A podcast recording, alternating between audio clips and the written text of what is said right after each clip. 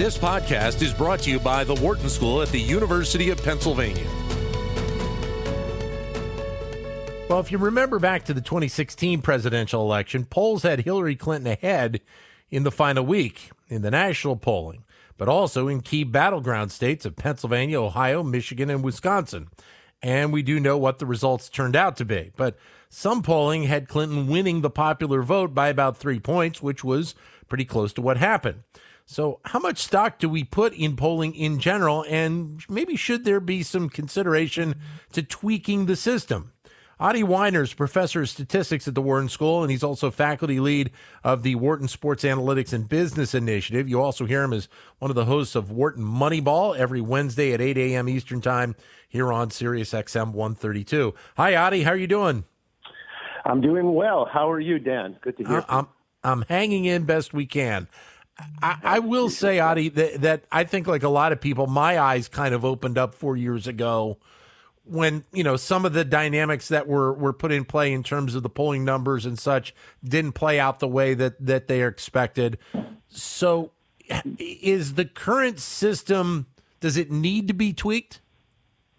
Well, you know, there's a lot of market pressure to try to get it to be as accurate as possible. So when you say need to be tweaked, tweaked, everybody's been working as hard as they can um, I think there's there's two things that we should be clear about. First of all, there's the estimates that come out of the polling. So those are your your fractions, uh, if you will, that are going to vote for each each candidate. And then there's the the date that you take that data, and that's a random variable because it depends on who you sampled and who you included. And then you take that number, that data, and then you try to figure out, well, what's the probability that each candidate wins? And that's the hard part. That's the real hard part because there's a lot of sampling variation, first of all. And second of all, it's very hard to forecast who's actually going to show up. And secondly, you don't really know what people are actually going to do just because you have a you, you have the answers of some fraction of the population in, in, a, in a question. So before the 2016 election, the the, the pundits, if you will, didn't really know what to make of the data. The, the, the data said that Hillary Clinton had a kind of a big, big lead. Now, and yeah. the question is, what do you do with that information? On the popular vote level, as you mentioned, well, the, the information was accurate. There's just no way that, that Trump was going to have a chance of winning the popular vote because that was understood extremely well. But the Electoral College was decided by margins that are much, much smaller, and there was a huge amount of uncertainty in that. So there were some pundits who were saying 99.9% Hillary Clinton. So given the data, I'm 99.9% confident that Hillary will win. The New York Times came out with 93%. Nate Silver, admirably at 538, said that he just kind of scratched his head and said, I don't know. There's something we're missing here, and our system isn't capturing it. And I'm kind of walking back from that that extreme forecast, and not not because he thought that Hillary Clinton wasn't going to win. He just was suspicious about the data. And right. I made the same points on Moneyball um, uh, radio show that I was also very suspicious. It was something we were missing. Roll down to here. Are we still missing it?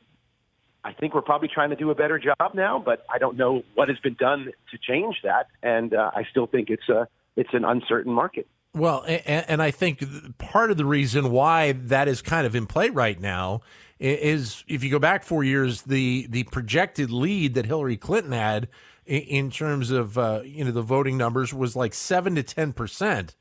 Yeah. And, and, that's kind of the ballpark that Joe Biden is apparently in right now. And maybe it's, you know, just the correlation element of it, but there is some concern that of whether or not there are elements that, that are being missed again.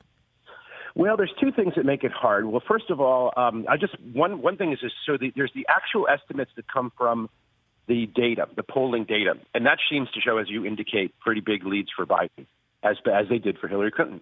But then there's the betting markets, and the betting markets are much more hopeful, if you will, hopeful, or much have much more money on Trump than than, than you would given the the gaps in the in the in the polling. So there's right. something about this uh, this polling that that general that the bettors um, generally are are are not believing, but nobody knows what to do about it. I mean, you, if I wish I wish I had an answer.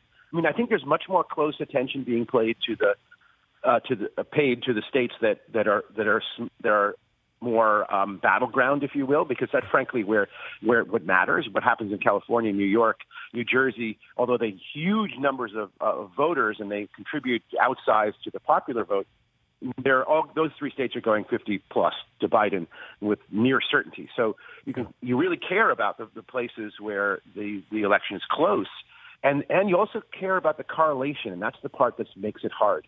The basic idea is one battleground state goes one way, you can expect most of them to go the same way. You don't expect them to behave independently. Whatever you're missing, you're probably missing equally in every place.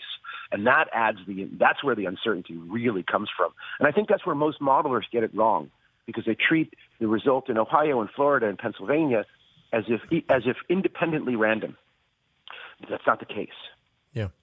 Well, you mentioned a moment ago about as part of the, the, the polling process uh, is who you talk to. And, and the dynamic of who you talk to, I, I, think, is also interesting in the scope of this digital culture that we're in.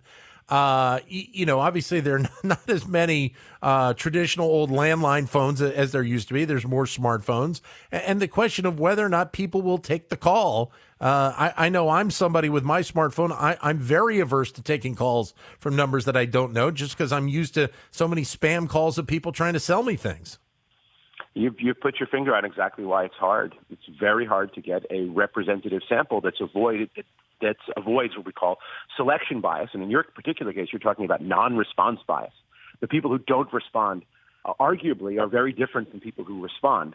Um, we try to control for that in, in using statistical means. So you ask questions of the people who you respond, and then you try to, and you know questions about, you know answers about the demographics, if you will, of the electorate, and you try to make adjustments. But that's that's statistical. It's it's hard. It's uncertain, and it produces results that are unreliable um, or questionably reliable. So yeah, this is a this is a brave new world. One would one one might wonder that the whole approach of using telephones is is is outmoded, and we need to use other techniques. The problem with other techniques is they're expensive. We're joined by Adi Wyner, a statistics professor at the Wharton School. You also hear him as uh, one of the hosts of Wharton Moneyball every Wednesday here on Sirius XM 132. One of the other things that obviously will be in play, I think, in the in the in the weeks ahead, was the belief that as we got closer to the election four years ago, there was a larger number of undecided voters, and they obviously broke for President Trump, you know, significantly four years ago. Yes it, feels like we're in, we're in a situation where there may not be as many undecided voters as we had four years ago because of this political division that we have in the country right now. Um, I wish that I, I, I my, my gut says that's probably true. We've had four years to watch Trump, um, and therefore we know much more. There was a lot of uncertainty about what kind of president he would be four years ago. Um, and there was a lot of attention paid to scandal, if you will. Yeah. Um, now there's actual policy that you can focus on, and I think that probably is right. That there people are uh, are more likely to be decided by this by this point which way they're going. But you know, it's not like it's a it's a it's not like like that. It's not like we don't know enough about Biden. We're still wondering about Biden. Not that he doesn't have a long career, but there's clear question mark. So one of the things that I think is important going forward is that it's still another month, uh, two months, or not quite two months to the election. A lot can happen. And that's something that, that is something that is mistaken. That somehow the people generally believe that the challenge right now is figuring out who would win as if the election were, election were tomorrow. Right. But I think that's a mistaken belief. This is there's two months to go, and even though people are mostly decided, people can and do change their minds and that's important. And that I think that happened in the famous election where Dewey versus Truman. Um, and I think that is where Truman convinced people in the last two weeks to change, to vote for him. Yeah. Um, I don't think there was a sampling problem. It's the famous blown election call where the forecasts all said that Dewey was going to win, but in fact Truman won. Um, I, I think that people can and will change their mind, and they're going to react to things that happen in the next few months. Right. And, and, we still haven't had any debates between the two candidates to this point to have them kind of go head to head and really talk about a lot of the issues as well. No, there, there's right. There's no debates, but I don't think debates are what's going to change people's minds. Although it could be, because there could be a terrible performance yeah. um, by, by, either candidate. I don't think by Trump. I think I think I think we know what we're going to get from Trump, no matter what. We've seen him enough. But I think that a great performance from Biden will change people's minds, and a terrible performance from Biden can change people's minds, which I think is why he's avoiding the idea of a, debate, because I think from um, Pareto optimality suggests that he should simply avoid it. Um, that's one thing that I would. Uh, but on the other hand, uh, the national events can matter. Yeah. I mean, what if you think about it? What could change people's minds in some some way? Um, and I would argue potentially, uh, uh, potentially, I think it's highly unlikely, but the unveiling of a vaccine that yeah. people believe would work, you could ride that to some benefit. Um, a complete tanking of the economy could be bad uh, sure. for Trump. Um, yeah. Uh, you can think about things on, on all sides that could really change people's minds. Adi, thanks very much for your time. Have to end it there as we're at the top of the hour. Thanks very much, as always, Adi Wyner from the Wharton School and also one of the co hosts of Wharton Moneyball every Wednesday at 8 a.m. Eastern Time on Sirius XM 132. To keep engaged with Wharton Business Daily and other Wharton School shows, visit businessradio.wharton.upenn.edu.